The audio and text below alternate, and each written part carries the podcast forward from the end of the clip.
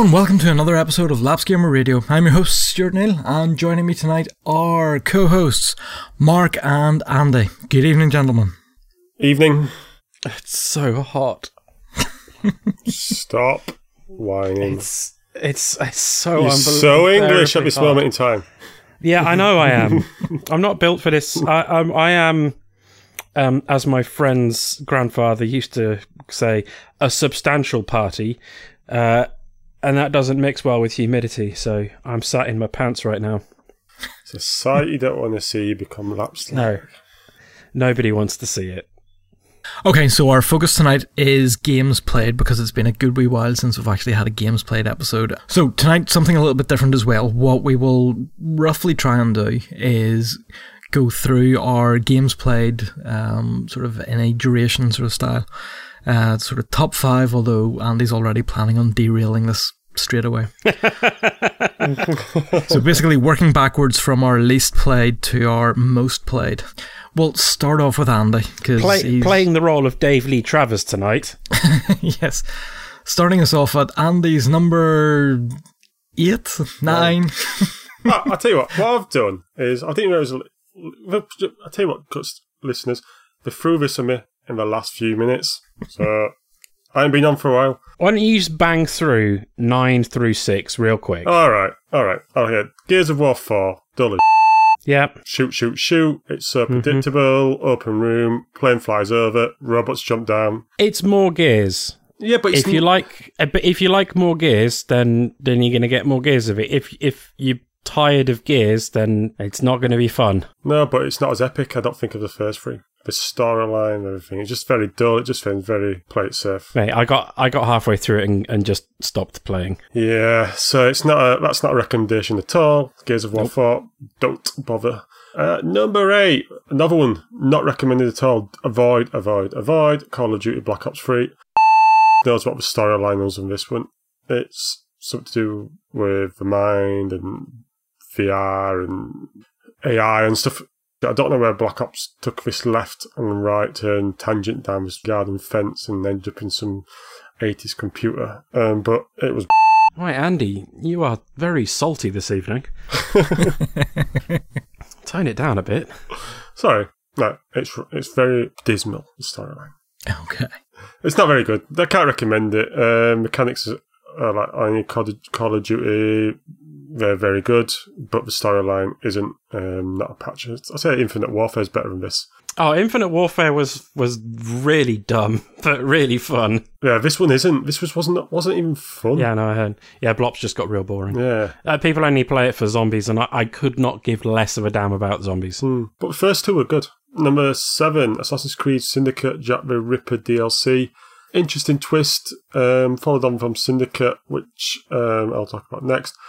But bit of a spoiler here. This was a game that featured Jack the Ripper. It's not a spoiler. His name's in the title. You don't even let me to finish, do you? Yeah. I'm sorry. It's I'm no- sorry. I'll pipe. It's no, it's, no, it's no wonder I ain't been on for a while. I just get interrupted.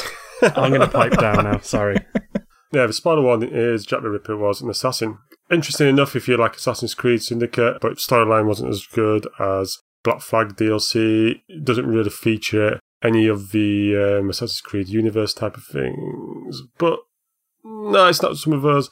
Um, I would recommend you play do play the female character. I can't remember her name. Evie. Evie, that's it. But apart from that, it's not really worth spending money on. It's not one of those I'd recommend for a lapsed gamer. Uh, number six, talked about this before, but I did manage to complete Assassin's Creed Syndicate, set in London. Evie and her twin brother, what was it called? Jacob. Jacob. Um, very good. The last one of what you call the modern day history Assassin's Creed. A lot of fun riding around London in a carriage, also with your grappling hook, a bit like Batman all over the place. I think the developers had a lot of fun with this game. Um, storyline, mm, not as strong, but you had a lot of fun with it. You know, you got your train, which is your like um, movable hideout, which goes all over London. You can jump into it, and you have loads of quests to do. But I've already recommended this to a lapsed gamer, so I still hold by that. And there you go. I uh, yeah, I enjoyed it. I thought Jacob is a bit of a prick. Yeah. Evie's a good character. He was a good character. It was kind of cool to run around Victorian London because it's an interesting setting and you know you get to run into some interesting characters from real life history as you have before in other games. But this was the point where it really began to feel tired Yeah, and they desperately needed to take that year off. yeah. Did feel, but know, you, you meet Darwin um, as one of the characters. Karl like- Marx, yeah. Charles Dickens. Charles Dickens, but they were all fitted in really well, and there was a bit of a Batman element with the um, detective story type of thing, where you try to solve the crimes um, of the side missions. They were all really, really well implemented, but like you said, it got a bit tired. But Mhm. it's really cheap at the moment, and uh, if you can't afford Origins at this moment in time, I think it's one of those safe Assassin's Creed that a lapsed gamer could play through because it's quite straightforward. It's a lot of fun. And it's quite probably quite familiar to a lot of people, especially in the UK. Uh, just a quick warning to anyone who's planning on playing it: the final boss is awful, and the final cutscene just left me cold. Hmm. So be prepared for a very disappointing ending. But you'll have a fun few hours Yeah. beforehand. Yeah, fun journey. Yeah. Terrible, terrible destination. Okay, so that was Andy's 9 to 6. Starting at number 5 then, Mark, what have you got? Do you remember a while ago uh, I said I wasn't ever going to play Destiny 2 again? And Yes. I, I wrote a big article on lapsgamer.com about how Destiny was dead, and I didn't think I was going to go back to it. Yes. Well, because I'd already bought the version that came with the season pass, after the utter disappointment, the crushing disappointment that was the Curse of Osiris DLC, I was fully prepared to not play that game again for the foreseeable future. Uh, but then the Warmind DLC came out, and I thought, oh, well, I've already paid for it. I might as well at least play the campaign. It doesn't fix the problems. It is a slight move in the right direction, but the problem is that um, both these pieces of DLC had were already well into production before the problems with Destiny 2 surfaced and, and that the uh, player base revolted against Bungie and Yeah. started marching with pitchforks outside their studios. It fixes some things, it doesn't fix some others. It doesn't move, it doesn't do anything worse than it had before. It's either the same or slightly better. We're not going to see any massive changes until um, the big DLC that's coming out in September, October time, which I've forgotten the name of already. But the very slight signs of life in a game that looked to be dead. So Is leaving it to, or well, until September or October too late for the game, do you think, for a really big update pack? No, this, this this is the model that they had with the first Destiny. Destiny Okay. One came out. This is like you know the old George Lucas thing of like it's like poetry, it rhymes. it's the same thing with Destiny. De- Destiny One came out and was a shallow game, but people played it because it was really fun to play, and that's the thing. Destiny is really fun to play. Moment to moment is really fun. It's just everything else around it had gotten real bad. Uh, Destiny 1 came out, then they had two very disappointing DLCs, short, small DLCs, and then uh, a year after launch, one big update, The Taken King, which revolutionized the game, completely changed almost everything, and was amazing. Uh, and that's what we're kind of hoping with this next one that it's going to be the same sort of thing, that's going to be a massive change for the better. Completely change a lot of the systems. I've already talked about um, some of the things they're doing, which uh, completely overhaul like the weapon systems and things like that in the game, like f- making fundamental changes to the way that the game plays Yeah. because we've been down this path before and we thought Bungie had learnt and then clearly they hadn't and are now having to rectify the problems again, this might be their last chance. Uh, so if this DLC doesn't knock it out of the park with games like Anthem round the corner and The Division 2 and games like that, o- other games that do the same sort of thing, it could be do or die for Destiny. Yeah. That's all right. Throw in a battle royale mode. Yeah. Do you think there's a sense of a moved on already? 'Cause with was that game announced, haven't they? They've got a hundred million um, investment into a non-Destiny game that we're working on. Who, Bungie? Yeah, I haven't heard anything about that. No, I haven't heard that either. No, they've got a um. Uh, uh, the only way something, uh, uh, well, the only way Destiny would end uh, is if Activision decide to end because they've uh, Bungie are con- contractually obligated to provide four games over a ten year or so period, Hmm. uh, and we're only we're only four and a bit years into that. No, but I mean, they have said it won't affect Destiny, but they've um, teamed up with, got investment from a Chinese partner, NetEase, for a new game. It's 100 million. So they've been working on that as well. So I was just wondering. Uh, I, I don't know. I don't know how big the team at Bungie is. I mean, they've started uh, uh, doing outsourcing. I'm not sure whether the Curse of Osiris was in house, uh, but the the Warmind DLC was handled by uh, another studio uh, working alongside Bungie. So they've started outsourcing stuff while they concentrate on the big picture things. Uh, and I wouldn't be surprised if there was at least a small team already looking at Destiny 3. Yeah, they've got a 10 year contract to provide a certain number of games for um, Activision. And unless Activision decide to rescind that, they have to. Yeah. But yeah, it, it's you know uh, it's it, we'll see where the game is at the end of the year. It, it could be in a really healthy place. It could be done. Yeah. Odds, what do you reckon? Which way it's going to go? I have faith in Bungie to pull it around because they have before, Hmm. but you never know. You never know. How often can the customer be fooled?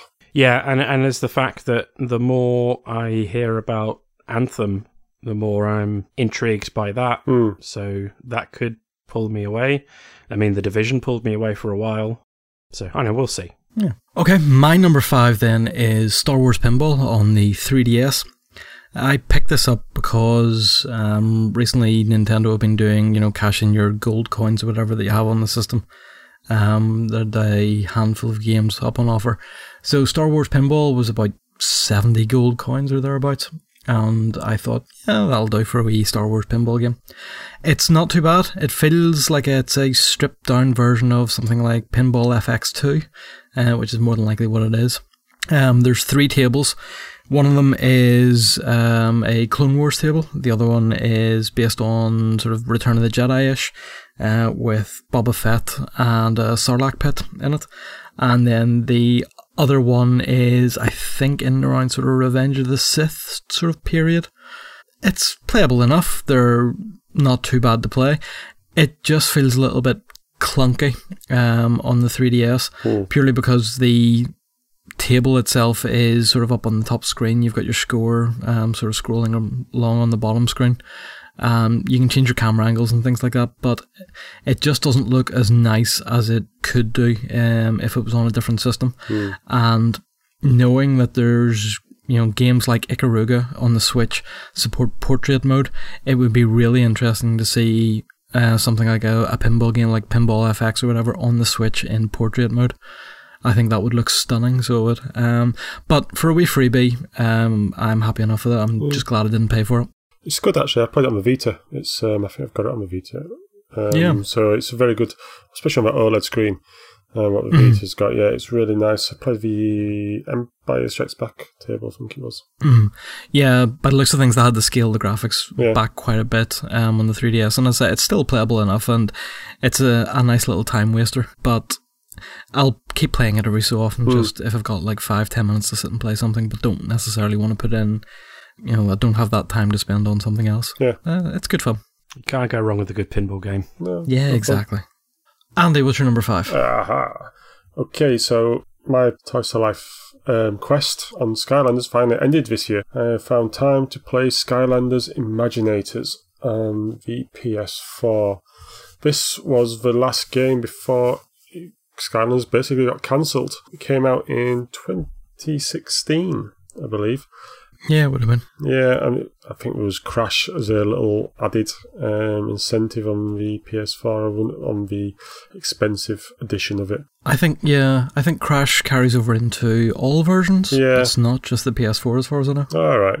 I, I do remember it being expensive, but I think I picked this up for about ten pounds earlier Yeah. this year. And I didn't mention it on the platform um, platformers episode, but if you're after like modern day platform, you want to play it co-op with your child or a friend, Mhm. it is a lot of fun, and this just continues um, that sense of fun. The main thing was the Imaginators, where you create your own um, characters within the world. I really didn't mess about with it too much. I just used the figures that I've got and just played through the storyline. It's a lot of fun. I mean, you pick it up cheap. It's not the best in the series. So there was a bit of um, fatigue settling in a couple of games ago with it. Mhm. But this was the last one. I think it was Toys for Bob. I think they were the ones who did this, and there wasn't that sense of inspiration. It's still a fun platformer. You still get a lot out of it. If you're playing with your child. Yeah. I'd still recommend it um, because you can pick it up cheap. But it's Skylanders, and it didn't end on a high, which I think was a bit of a disappointment. Yeah, um, I think just the bottom fell out of it purely because I think Disney pulled um, Infinity, Mm. and then kind of in Imaginators didn't really have, or Skylanders didn't really have anywhere to go, and decided then not to pursue um, anything further with that. And then obviously with the new Spyro trilogy, well, Mm. remade Spyro trilogy coming out, um, they're carrying down that way. But yeah, no, the Skylanders games I think are very good little games. You know, even the worst in the series Yeah, are still fun little games to play. And these days, um, barring maybe, you know, um, a selection of the rarer and harder to get ones, you can pick up an awful lot of Skylanders very, very cheap for a couple of pound. Uh, so you can you can go around to CEX and you know spend a fiver and you'll walk out with a handful of Skylanders to play with. yeah. I mean, you don't even have to um, get any extra Skylanders. You can use the Skylanders what you get in the box. Oh yeah, yeah. The starter ones will take carry you through. They'll Yeah. not give you hundred percent, obviously, No. but they will carry you through to the end of the game. Yeah, and if you have to, I mean, fun. Like I said, it's, it is a bit like Ratchet and Clank with a sense of characters, and I think one of the voice actors is very similar to one of the Ratchet and Clank characters. Hmm. But like said, you can pick it for cheap. I think, like I said, I got picked this one up for ten pounds. It was like one of those fire sales what they having at the moment. Yeah, if you're quick enough, you can probably get a copy of Imaginators on most platforms for about a Mm, tenner yeah. or less in Smiths at the minute, All right. and it usually seems to be going for around that on Mm. some of the other ones as well. Yeah, it's recommended. I mean, the whole series I'd recommend as a good example of um, modern day modern day platforming. Yeah, they're definitely good for um, kids because I know my son's got all of them from Giants through the Imaginators and has just had fun with them. And the fact that I think an awful lot of gamers sort of derided Mm. uh, the Toys to Life games and things purely because they just saw the little figures as plastic DLC. But in reality, my kids sit and play with them as toys Mm. and, you know, get fun out of them that way as well. Yeah, I mean, they are toys. I mean, they are beautiful painted, and the figures Yeah. did get better. It's funny that the games, I think, got worse, slightly worse over time, but the figures got better. Yeah. okay, Mark, what's your number four? My number four is Ni no Kuni 2, uh, which is the latest JRPG from um, Level 5.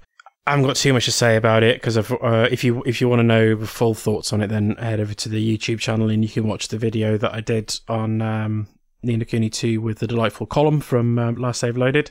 But it's a sequel to Ni no Kuni Wrath of the White Witch that came out on PS3, which itself was a port, kind of, of a DS Ni no Kuni, which I've never played. I was never localized either, as far as I'm aware. Uh, no, no, it wasn't. No, it's not a direct sequel. Mm. It shares some similarities. Some things carry over, uh, but it's not a sequel at all. It's set in a different world with different characters, d- and and they've taken that opportunity to completely change pretty much all of the systems.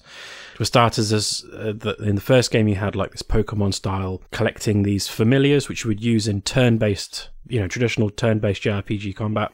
This one, there's none of that. You now it's it's full real-time combat with like light and heavy attacks and abilities, and then they've added in these sort of side systems as well, like skirmishes, which are sort of a very basic stripped down version of an RTS battle, like a point click RTS battle, and then building your kingdom, which is a very stripped down version of like civilization or settlers, something like that, um, where you're building up your uh, your kingdom, building new. Putting new buildings down, which provide different services, and hire like hi- hiring people to work in them, and um, researching new abilities and things like that as I talked about on the video, uh, there's in almost every way it's better than the original, but there's a few things I don't like as much as the original.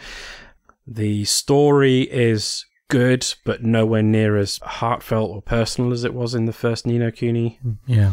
And also, it is still being it's still done in collaboration with some artists who have worked for Ghibli, but it's not in collaboration with Studio Ghibli, mm-hmm. and so you miss out on some of the some of the delightful things that were in the first game, like the hand drawn cutscenes that looked like they were taken straight from a Studio Ghibli film. And it's still an absolutely stunning game. Um, Joe Hisaishi's soundtrack is, as you'd expect, absolutely magical. It's a really good JRPG for a lapsed gamer as well. Uh, it, the, the main game, uh, I'm assured, can be completed in as little as 15, 20 hours, which for a JRPG is not very long at all. Really? Wow. But if you're like column, you can sink 75, 80 hours into it and still not be done. so there's, there's plenty plenty to do, but you can just mainline it quickly. It's not difficult at all unless you go out of your way to make it difficult. Mm. Yeah, it's, it's a it's a delightful game, uh, and if you wanted to play like a classic JRPG, but you just don't really have the time, this might be the perfect one for you. Yeah, very good. There was, I think, some issues on the first one. Well, the PlayStation 3 one that it did go on a little bit too long, and Yeah. the difficulty, there was a certain amount of difficulty spike to it as well. Yes, there was, and uh, then when the game ended, it didn't end. Yeah. Like it was sort of like you've reached the end of the main story, but there's still a, there's still like another thing to do to continue the story, and I, even I never finished it. Finished it. Yeah, this one um, is more even more accessible, but it's it's, it's a delight to play. Excellent. Cool. Okay, my number four then is Nex Machina by Housemarque, which is, yeah, uh, Mark's going to get very excited here. It's a stunning twin stick arcade shooter that is just so much fun to play. It's bright, it's vibrant, it's colorful, it's as difficult as you want to make it. I'm currently just playing it on rookie level, uh, just to try and cane and rinse it a little bit, but it's still thoroughly enjoyable and is uh, just an absolute joy to play. For anybody who follows me on Twitter, um, a couple of weeks ago, I actually showed it off running on a Fire Amazon Fire tablet using the Steam Link app, and I was amazed at how well it ran. Hmm. Admittedly, with very little lag that I could see, but then I was purely running it right beside the PC that it was actually streaming it from, but it's still going through the Wi-Fi. Hmm. But yeah, the game itself is absolutely beautiful. I've barely scratched the surface on it, and the how long to beat time says it's sort of sub three hours. In reality, if you're just sort of taking a run through the arcade mode, but it's the sort of game that's got leaderboards, it's got score attacks, it's got so much depth to it. There's secrets, there's 100%ing each level and what have you to make sure that you've collected all the survivors, all the secrets survivors, all the sort of extra little bonus levels and things like that. You can spend an awful lot of time on this. Uh, just score chasing um, to try and work your way up leaderboards and things like that. But as an arcade shooter, it is an absolute joy to play. Yeah, absolutely. It was made in collaboration between Housemarque and uh, Eugene Jarvis, who is a living legend in the um, arcade. That's sort of you know in, in classic arcade games. It is what Housemarque does best. It's probably Housemarque's best game. Then brought out a another game in the same year, which I can't even remember the name of because it wasn't that great compared to Nex Machina.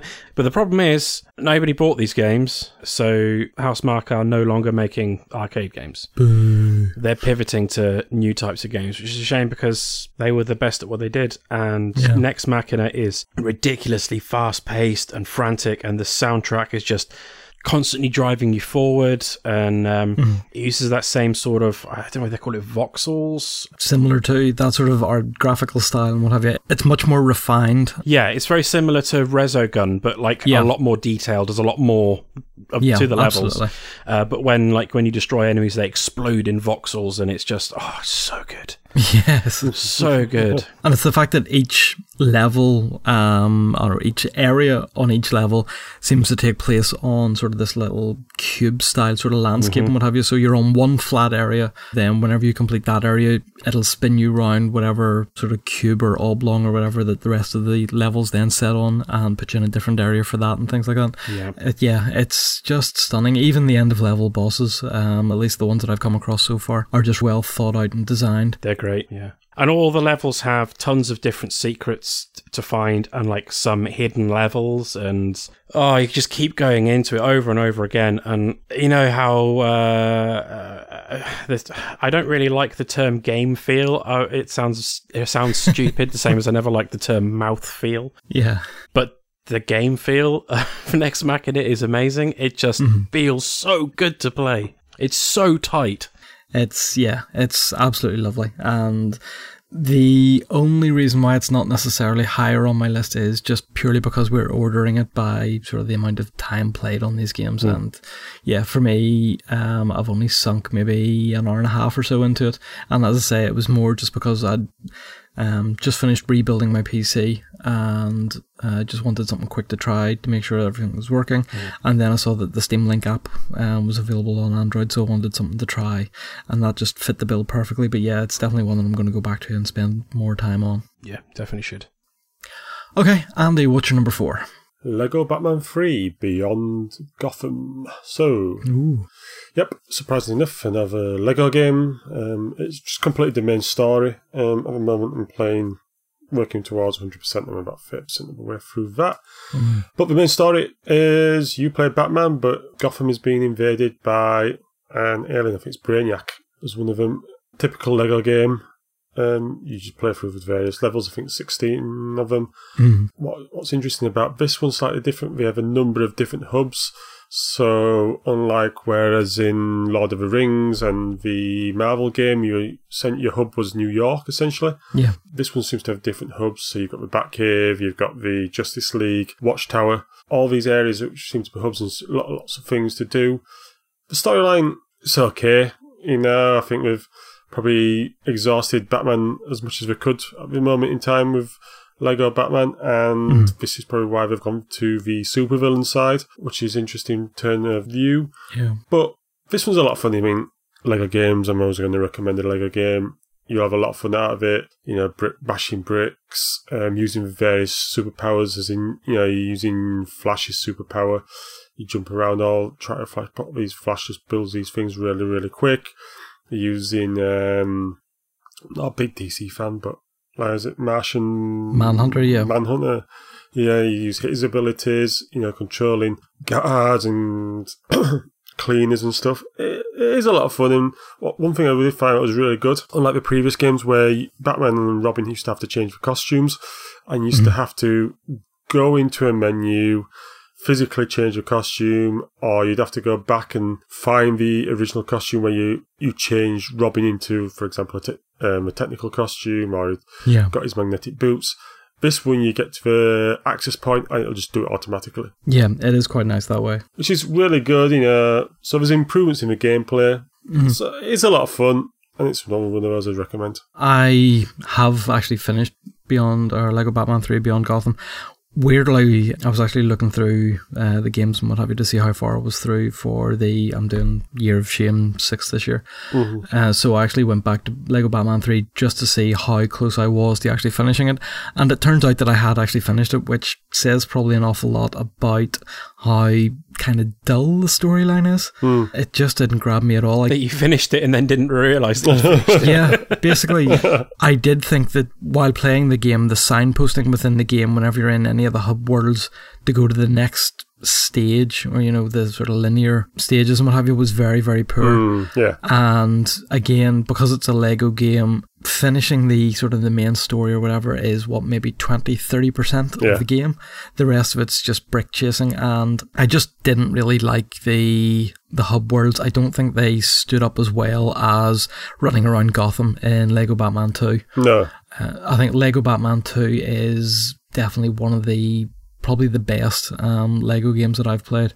Um, just purely because I think the hub world of Gotham City just felt lovely.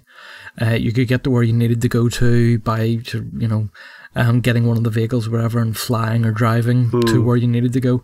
But the hub worlds I just found confusing and sort of a little bit ill thought out. Yeah, It's it's okay if you want to continue playing um, more Lego Batman, but it's definitely not the best of the series. no, I, I agree with that. I do. I think the hub worlds feel very empty because we've Yeah. chosen like let's say the back Batcave. You can't put like civilians walking around the back Batcave. You can't really do too much. I mean, the Justice League have we've chosen areas where there's not much going on. Whereas, like say, Gotham, there's always stuff going on. Even the Planet Hub worlds, there's really not an awful hmm. lot going on. Probably the most interesting thing is sort of the big space station and what have you. And, you know, it, you've really just got Conan O'Brien standing around chatting at you every so often. Yeah, I mean, that was good. I mean, we've got Kevin Smith as well. So Yeah. they've taken a lot of celebs and they seem to have just gone this one. Let's just throw everything in, including the kitchen sink, and let's just go wild with it. Yeah. So, yeah, I mean, it's quite surprised to listen to Conan O'Brien and Kevin Smith talking in Lego Batman. Yeah. okay, Mark, what is your number three? Uh, I've got two games for number three uh, because I couldn't cheating. I couldn't pick one of the two. um, so I've been on an ongoing quest to try and feel my way uh, back into fighting games. Oh, because it's a genre I I love, but I've just never really gotten on with it. Never clicked with it. I've never been very good at it. And so I've been playing a bunch recently, and I mean a bunch. Some of them I have not gotten on with at all. Street Fighter Five. Uh, it's I don't care what Capcom say, and I don't care what the Street Fighter fans say. That game is not accessible to anyone who isn't acutely familiar with fighting game systems and specifically the Capcom fighting game system. So if you can't re- reliably input, you know, the Dragon Punch motion, your quarter circles, your half circles, and so on, Yeah. and be able to know the exact time to string together combos, which differ wildly from character to character, then there's no point even touching online.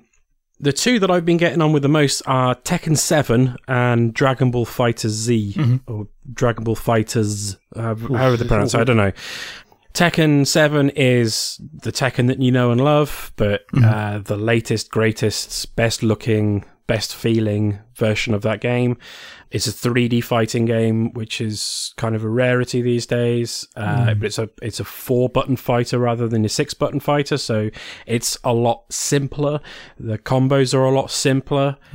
It's a lot easier to string uh, moves together. You can just about get away with playing competitive onli- online, at least in the lower leagues, by button bashing because it's you know. Uh, Mark. I mean, no, no, I don't. I've, I've I've been learning combos and things like that, but you can just button bash. Like I've played against my uh, my partner a, a fair few times on it, and she just button bashes, and she's beaten me a few times just by button bashing because it's it's totally viable um, at the lower skill level. You know, Don't let her anywhere near your nice, shiny arcade stick. yeah, um, uh, yeah, and I've been using an arcade stick as well. Um, yeah, it's really good. The story is absolutely insane. You end up, uh, it ends up with um, Heihachi fighting his son in demon form in a sea of lava, as you'd expect a Tekken game to end. they managed to put Akuma from the Street Fighter games in Tekken and make it work uh, as this sort of halfway house between the Tekken system and the Capcom system. So you still got like your court circles and everything, but it's still a four button fighter. So uh, it, it's uh, you know a lot simpler than Akuma is in Street Fighter. Yeah. It's just f- really fun to play. Um, there is a ton of content in that game. Most of it you can uh, you, you could play that game for hours and hours and hours and not even touch the online. But the online works. It's robust. Uh, and the matchmaking is fair, so it won't throw you against players who well, it won't routinely throw you against players who will stomp you. Yeah. Dragon Ball Fighter Z is a well, what can I say about it? it it's a 2D anime fighter, um, where you have you pick three characters, kind of like you would in the old classic Ultimate Marvel vs. Capcom games. Yeah. It's again, it's a four button fighter, but then there's extra buttons to like tag your uh, your other characters in.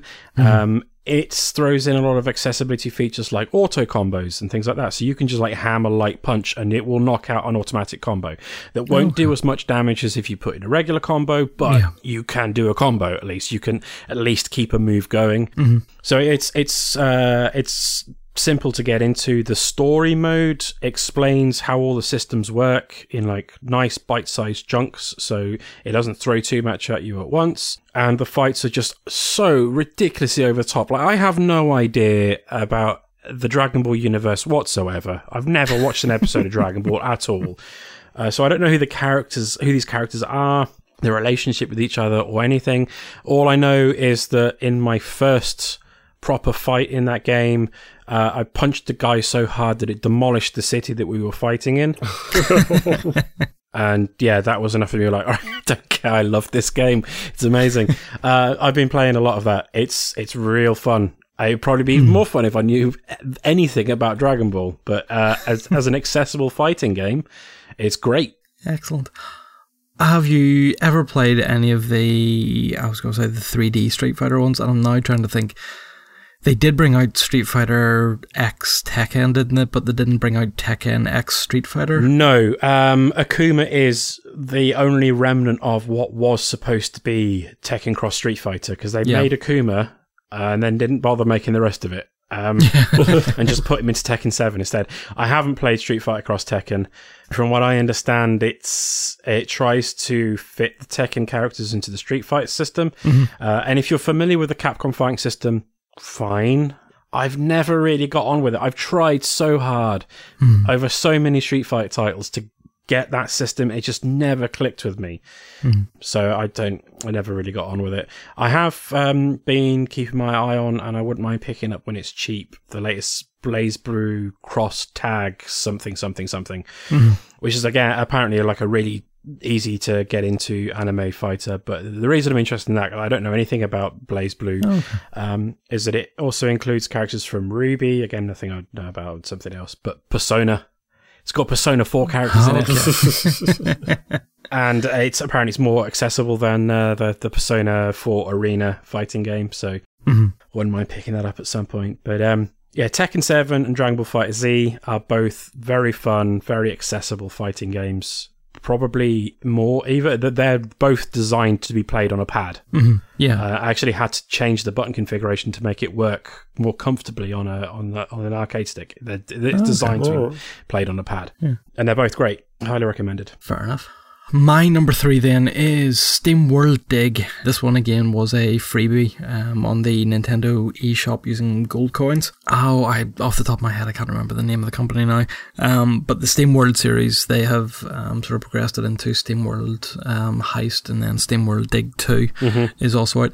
Steam World Dig is a sort of steam powered robots mining game. You go into little areas, you keep mining downwards, uh, finding little areas and things to pick up different little power ups and what have you, and trying to sort of clear out the mine of any of the monsters and things that live in it, all the while mining for different substances, gemstones, metals, etc., uh, which you then convert into money, which means you can get upgrades and things. I'm about three hours into it or so, and I'm thoroughly enjoying it. It's a nice and easy little game to pick up.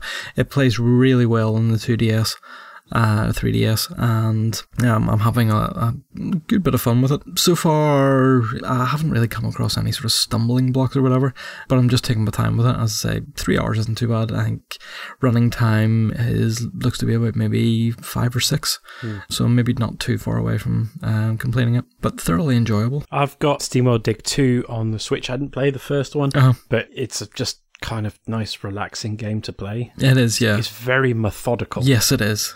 You just kind of just relax and just be like, okay, I've, I'll just dig until I have these materials I need, and then go back and craft this and blah blah blah. And yeah, I really like the aesthetic uh, and the sort of like robot western vibe to the whole thing. Yeah. These sort of games are literal sort of grinding for upgrades or mining for upgrades, so they are. But for whatever reason, they just work so well. Um, it reminds me an awful lot of a game that I have played on mobile um, called Mines of Mars. Um, it's very similar in sort of style and feel and what have you to that. Um, obviously, that's a smaller title by a smaller um, developer company and what have you. But SteamWorld Dig, yeah, is lovely. Um, it's available on most platforms now and uh, is definitely worth looking into. It should be going for about maybe six or seven pounds or thereabouts. Andy, what's your number three? Okay, my number three is Rogue Trooper Redo. Is that pronounce it? Redu- Redux. Redux, Redux, Yeah, Redux. Redux. All right, all right, all right. Redux on the PS4. This was originally a PS2 original Xbox game. Made its way under the Wii as well. Yeah, and it's based on a comic strip from 2000 AD. Essentially, you play the Rogue Trooper, who is the last trooper in his unit. You sort of get this origin story with him. It predates Gears. It's got a lot of. It's a cover shooter, which is really enjoyable. It's got a lot of ideas that were quite novel at the time. I felt, and you can see where Gears gets got its inspiration from.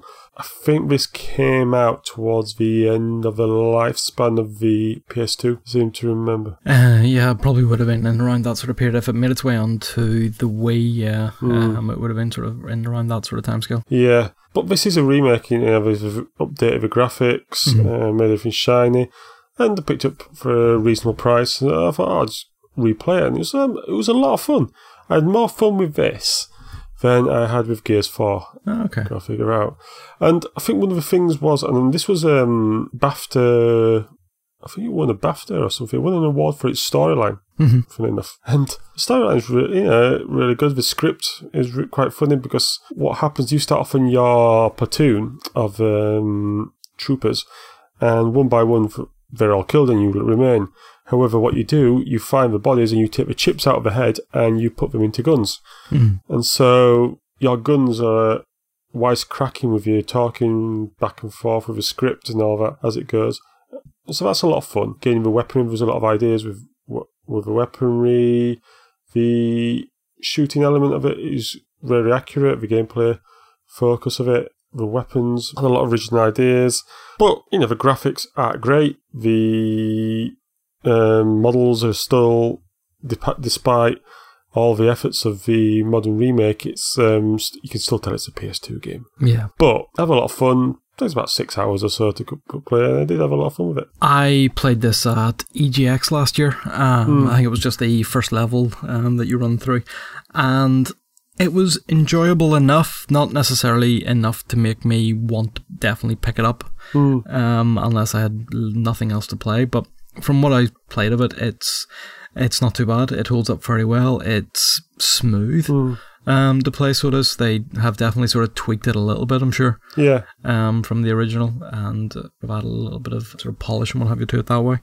But yeah, something like this, I think, is because it relies so very heavily on the license. And you could argue that 2000 AD and Rogue Trooper are fairly niche uh, to an extent. But I think it's faithful enough uh, to that license um, for anybody who does like it. Yeah, I mean, I think maybe it was a test of waters, see if it were viable, um, or if there was a crowd out there for a new game.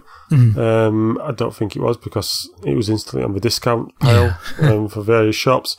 But it's worth a pickup, I think, for a few hours. You'll, you'll get an enjoyable storyline. Hmm. You'll get a lot of originality in it. Was like it says when you're swapping out the guns and the guns are talking back to you, and how you can sneak up on the your enemies. I'd recommend this to a lapsed gamer. You know, it's probably pick up for about five quid now on the Xbox One, I think, and the PS4. Very good. Mark, what's your number two? Monster Hunter World. Still, somewhere between 250 300 hours put into this game since it came out in January. Wow. Yeah, you know, Monster Hunter just the same old Monster Hunter World as it was when we did a special episode about it a while ago. Yeah. But Capcom have continued to support it with a bunch of free content. They've added in Deviljho or uh, Pickle, as he's affectionately known. You'll know Deviljho, won't you? Do yes. He looks like a giant gherkin, Yeah. a very, very angry gherkin. Very angry. Yeah, and then they've uh, recently added in Lunastra, who hadn't been in a Monster Hunter game since Freedom Unite. Apparently, Oh, okay. they've had the uh, a special event called the Kulve Taroth or Kulv Taroth, however you want to pronounce it, Siege, which is the closest thing Monster Hunter's ever come to a raid.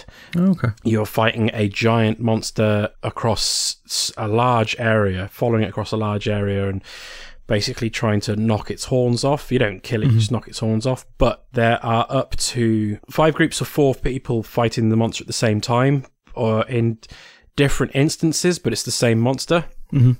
Because uh, having 20 people in a uh, you know, in in the same instance would have just been absolutely ridiculous. Everyone tripping over each other's weapons, but uh, you know, it was kind of cool. Um, and you got a ridiculous amount of loot from it, and so whenever that period, whenever that event is up, it's been up twice now, uh, and it's usually up for about a week or so, and everyone just farms it.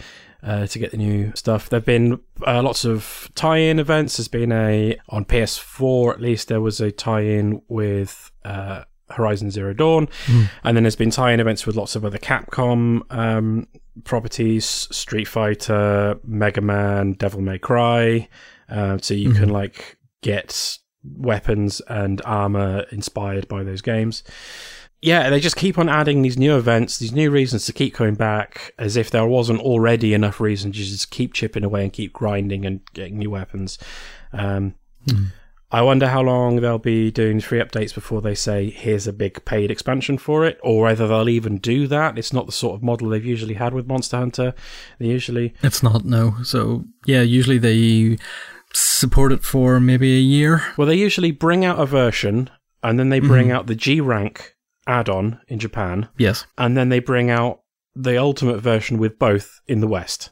Yeah, basically, yes. is what they usually do. So with this one, it's a bit different. I don't, I don't know how they're going to work it, but yeah, it's uh, it's the gift that keeps on giving. Uh, I keep going back. I keep chipping away at it. I try. I've, I've been having to force myself to like not say like right. I am not going to play Monster Hunter this week. I'm actually going to play some other games because otherwise it would be all that I played. It's it's so good. It's it's the best that Monster Hunter has ever been. Yeah. Still no release date for the PC version. It'll And come. Yeah, Oh, You don't want it to come out this year though. no, well, no, obviously, yes, I don't want it to come out this year. But even if it does come out, it seems as if it'll be maybe a bit too late for the PC to, sort of crew to catch up on, what have you, but we'll have to wait and see. It depends on whether Dauntless beats it um, to release. Yeah, that's true. Yeah, uh, uh, as it is at the moment, the, because on the the big boy consoles, there isn't anything uh, there isn't anything really like it uh, unless you want to get into like the niche stuff like Toukiden and God Eater and things like that. Yeah. Monster Hunter is the only proper one of those on those consoles, and yeah, uh, having dabbled repeatedly in the old games and having gone back to a couple of them since, Monster Hunter World is the the best and most accessible that series has ever been, um, despite its still glaring issues of trying to get into games with friends. Um, yeah, it's great. I love it. I I will. I wouldn't be surprised if I clock in close to a thousand hours by the end of the year. My number two is Crazy Defense Heroes on iOS. Crazy Defense Heroes is a free to play tower defense game, and I've been having a lot of fun with it. It's surprisingly one of those free to play games that does not demand that you watch ads and throw ads in after every single level. And oh, I've played even some that even as soon as you start the game up, it gives you an ad before you even start getting to play it. But no, Crazy Defense Heroes is a really, really good uh, tower defense game um, that I've spent probably a little bit too much time on, but is excellent. Um, whenever you complete uh, levels and things, you win chests. Out of the chests, you get various cards or resources and things for upgrading your cards. So you're never entirely sure what you're going to get, and you always hope that you will get something new. There are uh, there's a range of sort of different um, cards and what have you that you'll get. There's the um, standard tar cards, but each of those will be like a mage, or there's um, one that's archers. Uh, there's a guy basically throwing Molotov cocktails. Um, there's another one which is uh, like a laser crystal thing that just blasts enemies. Uh, there are little hero cards that you get, um, which basically puts a hero down on the map, and they will sort of move towards enemy then what have you that are in range and sit and sort of fight them. Um, again, there'll be um, sort of people with sort of long pikes. There's um, your own little avatar who is always on the field, um, which is just a little soldier with a sword and a shield. Uh, there's archers. Um, there's a little dragon kind of character and things like that. And then there's the sort of one-off use cards, um, which will be like a volley of arrows that rain down on your enemies. There's you can set little bear traps, um, which take out one enemy if it passes, and basically you see where the entrances um, that the enemies are coming from are. Uh, you see their path running through, and for every enemy that gets beat, you build up mana, which allows you to put, hopefully put um, more towers, what have you, down in the board, and basically stopping them from getting to sort of the the end points of the level, uh, which are your sort of little tower bits. But basically, there could be any number of you know sort of one to three of yours, and there could be any number of one to four and three um, of the enemies, sort of gates and what have you that they're coming into the level on. It works really, really well. It looks really good. and it just doesn't foist pay um, bits and pieces on you. The you can watch an ad for an optional chest that you'll get every so often. You'll get like a little shop offer um, where you can spend real money or whatever. Um, now, admittedly, the prices and things of those go up to about maybe twenty pounds or so, but you never feel as if it's something that you have to do or have to spend the money on. And uh, yeah, thoroughly enjoyable. I am downloading it as we speak. uh, I'm a sucker for a good tower defense game. I've been playing a lot recently of um, Orcs Must Die, which is a more sort of uh, proactive action um, tower defense game, Yeah. but also uh, PixelJunk Monsters 2, Yes. which is yeah, it's great. Uh, I'm a, yeah, I'm a sucker for. I used to. Uh, was it called Defense Grid? Mhm. I think back when I had a Windows mobile. Oof. yeah, tower defense games are great. I'm I'm a sucker for them. So I'll put this one downloading right now. Crazy Defense Heroes looks to be sort of platform exclusive the iOS. Um, are you getting it down on your mobile phone? Yes. Yeah. Um, it, I've been playing it on an iPad. Um, thankfully, it still runs in 32-bit um, iOS, so I'm still playing it on iOS 10 as I have an old iPad in work. Um, but it runs really nicely on that. I'm finding it very, or a lot more common these days that whenever I try and install apps and things on the iPad, that it just goes, ah, no, this isn't designed for your operating system. And I go, no. but thankfully, Crazy Defense Heroes um, is still operating on 32-bit and uh, is definitely worth having a look at. Andy, what's your number two? Yes, number two is a bit of DLC for a playlist game we talked about last year, which is Never Alone Fox Tales. Mm-hmm. Um, now, this is a piece of DLC that we talked about last year. It was cheap on the PSN sale, picked it up for a couple of quid because it is quite short. It probably take you about an hour or so. Mhm. This time, it features the same characters from last time, Nuna and the Fox, and this time it's based on something called the Two Coastal Brothers. The setting, unlike the original game, which was set more in winter, this one's set um, spring and features more water-based adventure. It's a side-scrolling platformer. It's just a beautiful game. It is short, but the graphics are absolutely stunning. You control both the Fox and Nuna, solving puzzles along the way. Um, you can pick up video histories of the tribe, um, which are really good and really interesting to listen to. Mhm. And as such, it's just a really, I mean, if, if you've listened to the, episode, what we did on Never Alone, well, if you haven't, go listen to it and come back here. But it's just a pure little add-on. Um, we've improved the graphics, um, we've changed the gameplay style, and it's just a lot of fun. It's, it is a relaxing game for about 90 minutes to get everything. It is worth it for a Lops gamer. I I think I've actually still to finish Never Alone. Hmm. I enjoyed it for what it was, but at its core, it's a fairly linear, fairly basic platformer. It's all the extra cultural um, little videos and tidbits and materials and things around that that, that I think make that Yeah. game particularly special. Yeah, I mean, um, the fact that there's, you can tell the passion behind it. Yeah. You know, it has been done by the tribe itself, people from the tribe, people who live in that area, and they've told this story and interpreted it in such a way as a video game, which is, you rarely see such love and you know, there's a Yeah, sense of absolutely. respect and reverence, you know, without it. You know, we've had tales interpreted in video game um, style before, but not with the same passion, not told with the same history. And you've, Mhm. So, and as a teacher, a bit of education, you know, a bit of learning, can't do Yeah. no wrong. Exactly. Yep. Mark, what is your number one? Oh boy. Um, my number one is uh, one of the most fun games I've played in a long time. It's a game called Onrush. Mhm. So, do you remember um, Evolution Studios? They made old Motorstorm games and Yeah. Drive Club and whatnot. Yeah. And then Sony shut them down. Yeah, yeah. And then those nice people over at Codemasters hired them all. And this is the game they've made. And it is a driving game, but it's not a racing game. Mhm. There are no races, there's no start line, there's no finish line, and none of the modes involve anyone finishing in any position. It's kind of more like Overwatch than a racing game. Oh, okay. So the basic premise, it's hard to describe. So the basic premise of it, you've got a stampede which is this moving block of cars that are driving around this uh, a circuit, uh, an you know some sort of off road circuit. Two teams of players, and then lots of little AI cars, which are the uh, equivalent of like the grunts in Titanfall or mobs mm. in a in a MOBA. You smash them out of the way to earn boost. Uh, and the modes are all things like there's what there's a mode called countdown, uh, for instance, where both teams start with 30 seconds and there's clocks slowly count down.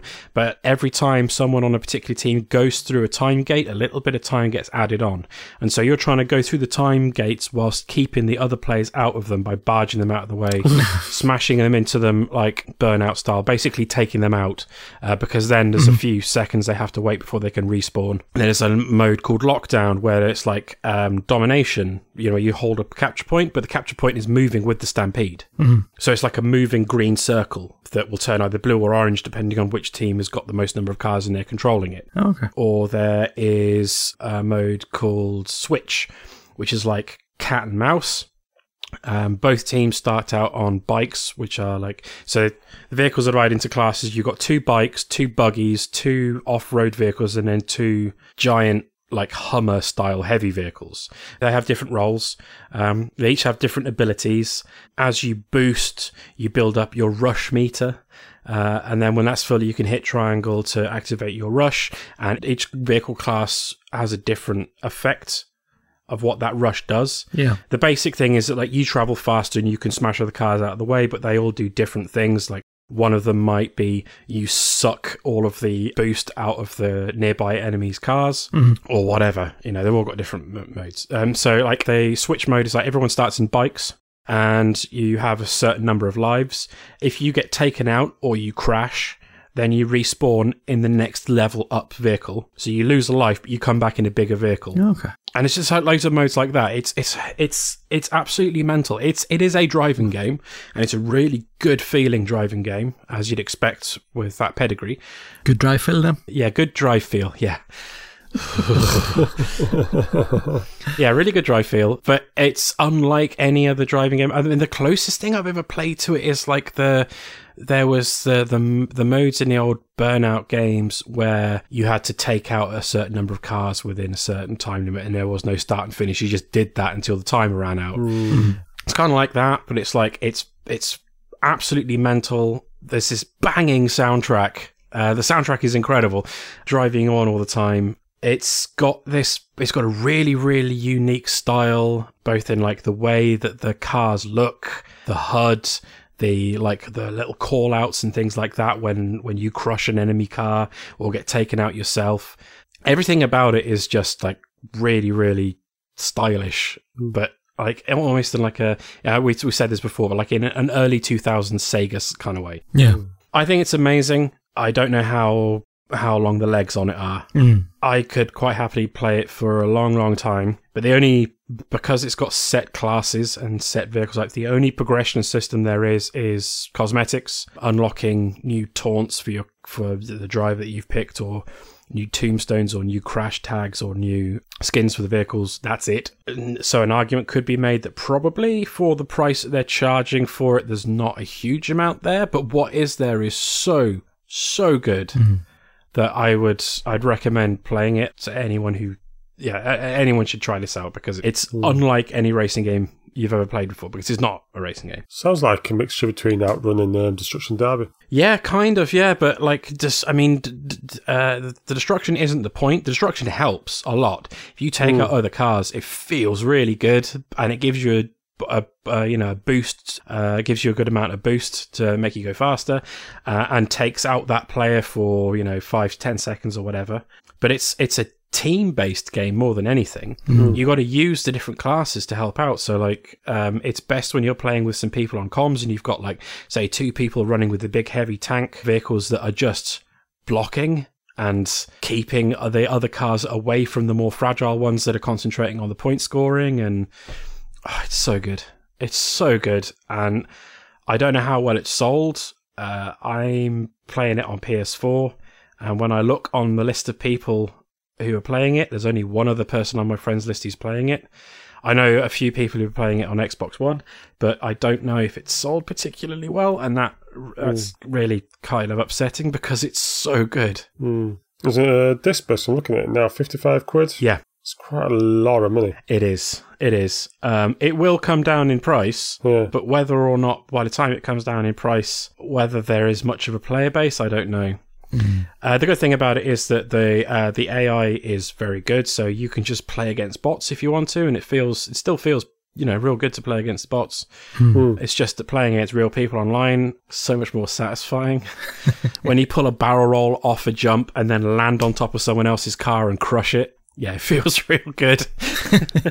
Well, you never know. It might do it's quite a niche market, isn't it? The only one probably competing with it would be um, Rocket League. Yeah, uh, but again, that's a completely different game. And it's the thing is that there is there is nothing out there, I think, on the market, as far as I know, uh, except for the wild west of Steam, where who knows what exists on there. as far as I know, there's nothing out there that's quite like this, and there's definitely nothing out there quite like this that is as polished and as tight as this. Yeah. But because it is so different, I don't know whether it's going to find its audience, and that's kind of a shame. I would not be surprised if this is free on PS Plus in uh, like a year. Yeah. It's I, I love it. I, I just if you're listening, just go and buy it. Please go and buy it. Uh, like games like this need support. I know it's not an indie game. It's it's Codemasters, and it's probably a little bit more expensive than it should be. But it's innovative. It's there is nothing quite like it. Sorry, I get so excited about this, I get carried away. It's all right. My number one game then is SteamWorld Heist, which is thematically very similar to SteamWorld Dig, but is definitely its own game. It's a wonderful Steam based robot, turn based battle system. It's like 2D XCOM. To an extent, yeah. Um, it is. It's so much fun to play. This one I picked up, I think, just before Christmas, using a little bit of Nintendo credit that I got um, at Christmas. Uh, Nintendo had a fairly good sale actually um, on their eShop at Christmas time, and this was one of the ones that I picked up. I hadn't actually played it up until um, sort of the start of May there.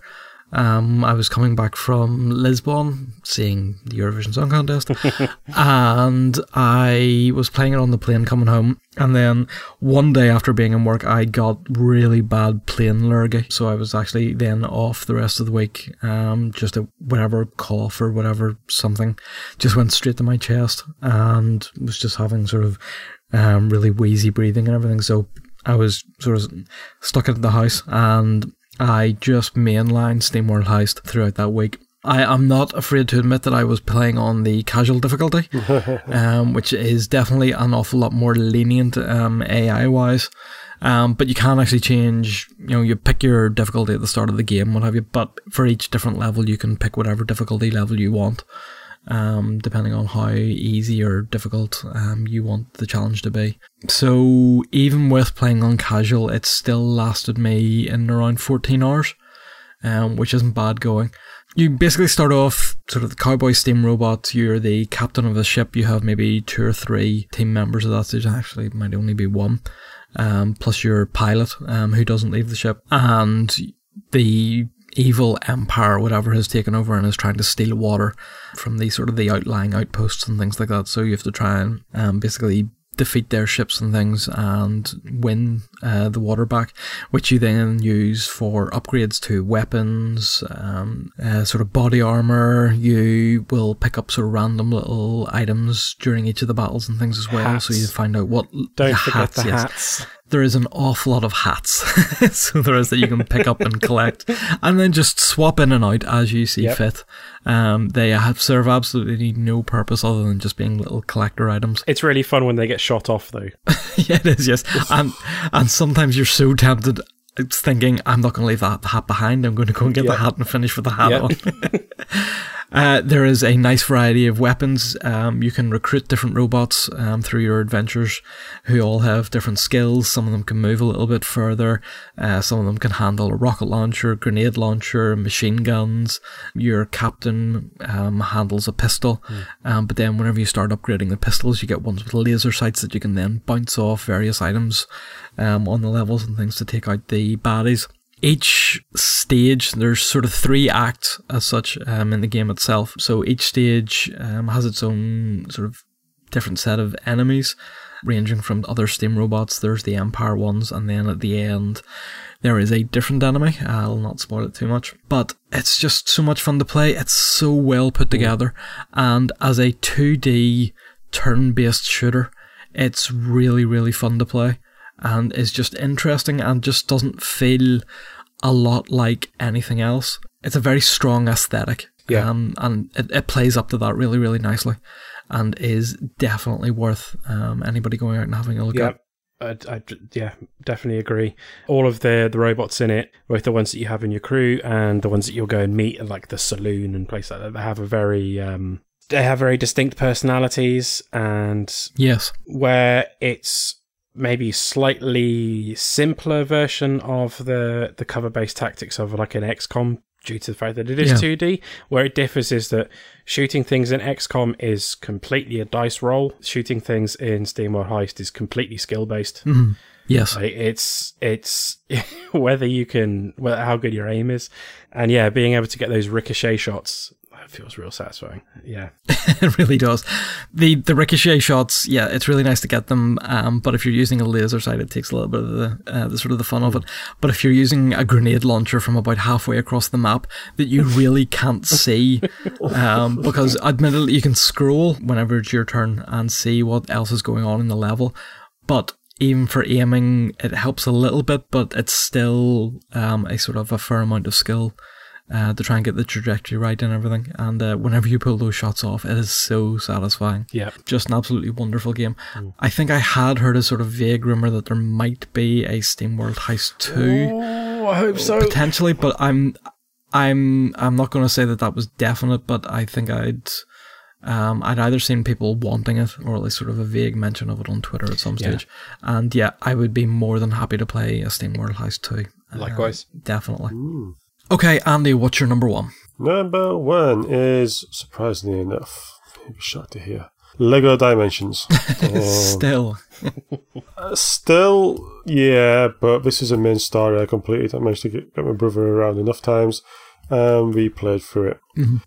What's to say about Lego Dimensions? It, it is now dead, unfortunately. So you can pick up the packs really cheap, and you should do because where else are you ever going to get this matchup of franchises ever? Yeah. You never, you're never going to get Ghostbusters, Back to the Future, Batman, Lord of the Rings, um, A Team, Knight Rider, Goonies, Gremlins, um, Powerpuff Girls. Yeah, it, it really Wizard of Oz. It really is such Yeah. a mix. You look at Disney Infinity, and it's certain franchises. There's the Disney franchise, there's Star Wars, and then there's the Marvel universe. Mm. But yeah, that doesn't come close to what Lego Dimensions threw together. No. And apart from all that, you know, there's loads of packs, etc., etc., which I'm going to play through. The main story is a very good, very funny storyline. Mhm. You can play it through with the three main characters of um, Gandalf, Batman, and Wyldstyle.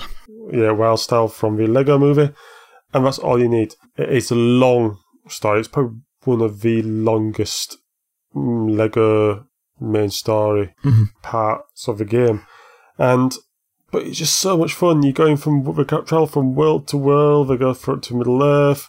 They go to the Ghostbusters, Back to the Future. All these things are all involved, and you can see it drags a bit at the end. And sometimes the puzzles are a bit tedious. I mean, we got a bit sick of, oh, I have to move this figure here, here, here. Yeah, you just do it, and it can get a bit confusing. It crashed a couple of times, but it is so much fun. It's a surprise, you know, that so many companies agree to go, yep, we'll throw in our franchise IP with you, and you can mix it up Mhm. with everyone else. And so whoever suit thought of that, yeah, good on you. And it's such, such a worthwhile, fun game. Play with a big smile on your face when you see the DeLorean going past you of Ghostbusters. It is a lot of fun. Yeah, I think the because of the way they release the figures um, in sort of waves and things, Hmm. a lot of the sort of first wave and even some of the second wave are definitely an awful lot harder to get hold of now. Yeah, Um, but certainly the third wave are relatively easy to pick up in even Tesco's and Asda. Um, not to mention places like Smiths and what have you as well. Hmm, and there's some really nice figure. I mean, I think part of the reason, I mean, they got the pricing wrong. That's probably why one of the reasons why they got failed and it came out last. But they took toys to life and they did it differently. This what this is what Infinity should have been. Infinity should have been like mixing Marvel with Star Wars. You know, you could have had Spider Man fly the Millennium Falcon. Why not?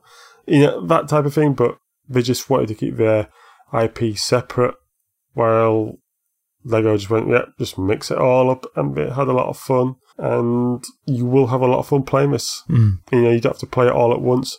Just enjoy it as it goes. I mean, I've still got all the level packs and all the world packs. I know Kev probably still beavering away at his, because I think it was over about a thousand gold bricks to get. So it's a massive game. Yeah, it's one of those ones that you can obviously spend an awful lot of money on if you are wanting to collect the packs and things. But yeah, as you say, these days you can probably pick it up reasonably cheaply. Hmm. I'm fairly sure I saw it or have seen it previously for about a tenner in Smith's. I just had a quick look on the website there and it's maybe back up to 15, but that's still not an awful lot to spend uh, for a starter set. No, and you get Lego figures, and you get rare Lego figures Yeah. because nowhere else do you get the um, Wizard of Oz figures.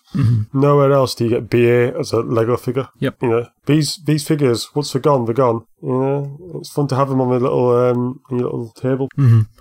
I think it's fair to say that I don't think Lego Dimensions would exist if it hadn't been for the Lego movie. No, that's right. Um, I think there is a fair amount of not quite mixing completely, but certainly there was enough brand clashing within that um, that certainly allowed Lego Dimensions to exist. Hmm. But this took a risk with IP, didn't it? I mean, Yeah. It was a risk, you know. You you get everyone when we want to protect our IP. I mean, I was reading about Who Framed Roger Rabbit, and there was this thing with Donald Duck and um, Daffy Duck, Uh-huh. and they had to be on at the same t- same number of minutes, and whoever got the first word, if the other duck had to get the last word in. All these contracts took growing by the solicitors. Here, they just took a risk and said, "Yeah, just go with it, run with it." You know, Yeah. it is a lot for fun. You just you just play with a big smile on your face. That's that's what I will say with Lego Dimensions. That's our top five or nine if you're on there. Listen, I, ma- I managed to get. like, you- I'm you're lucky I got nine games in. we yeah we know yeah it has been a Yeah. good long time since you've been on doing a games play. Yeah, you know, the little seven month old. Yeah. You know, I ma- I managed to get enough gaming in. Out of your lists, what are your recommended games? Onrush. Honestly, Onrush. Seriously, please go out and buy it. Andy, what about yourself? Top five. There you go. Each one you- it's difficult. You never have Yeah. pros and so I just went, yeah, Just say Lego. Just say Lego. yeah. Lego's always constant. Lego Dimensions. Yeah, I haven't even played. it. I can recommend Ju- Lego Jurassic Park, Lego Star Wars, Force Awakens. I can recommend those to you if you want. I haven't even played those. Out of mine, I would say SteamWorld Heist is definitely my top recommendation. But certainly, if you like tower defense games, there's nothing wrong with Crazy Defense Heroes. And Nex Machina is definitely a superb twin stick shooter uh, for anybody interested in those. That brings this episode to a close. So, things to remember. You can catch us on Twitter at Lapsed Gamer. You can find us on YouTube where Mark is doing a very good job of doing his Let's Play videos covering specific games and things. You can find some stuff that we really should be doing an awful lot more with on our lapsedgamer.com website. And you can find all our previous episodes on Podbean, which includes our last topic show, which was on platformers and what we thought were the best ones. I recently did a an interview with Threefold Games uh, about their game coming out before I forget. And uh, my previous interview to that was with Peter Chapman who is the uh, managing director of Oscar Mike Media, who is basically the PR company um, for Oddworld Inhabitants. And that was a very, very interesting and fun interview to do, so it was. So that about wraps it up. As per usual, if you want to get in t- contact with us, give us a shout out on Twitter or give us an email at lapsgamerradio at gmail.com. Thank you very much and goodbye. Goodbye. Bye.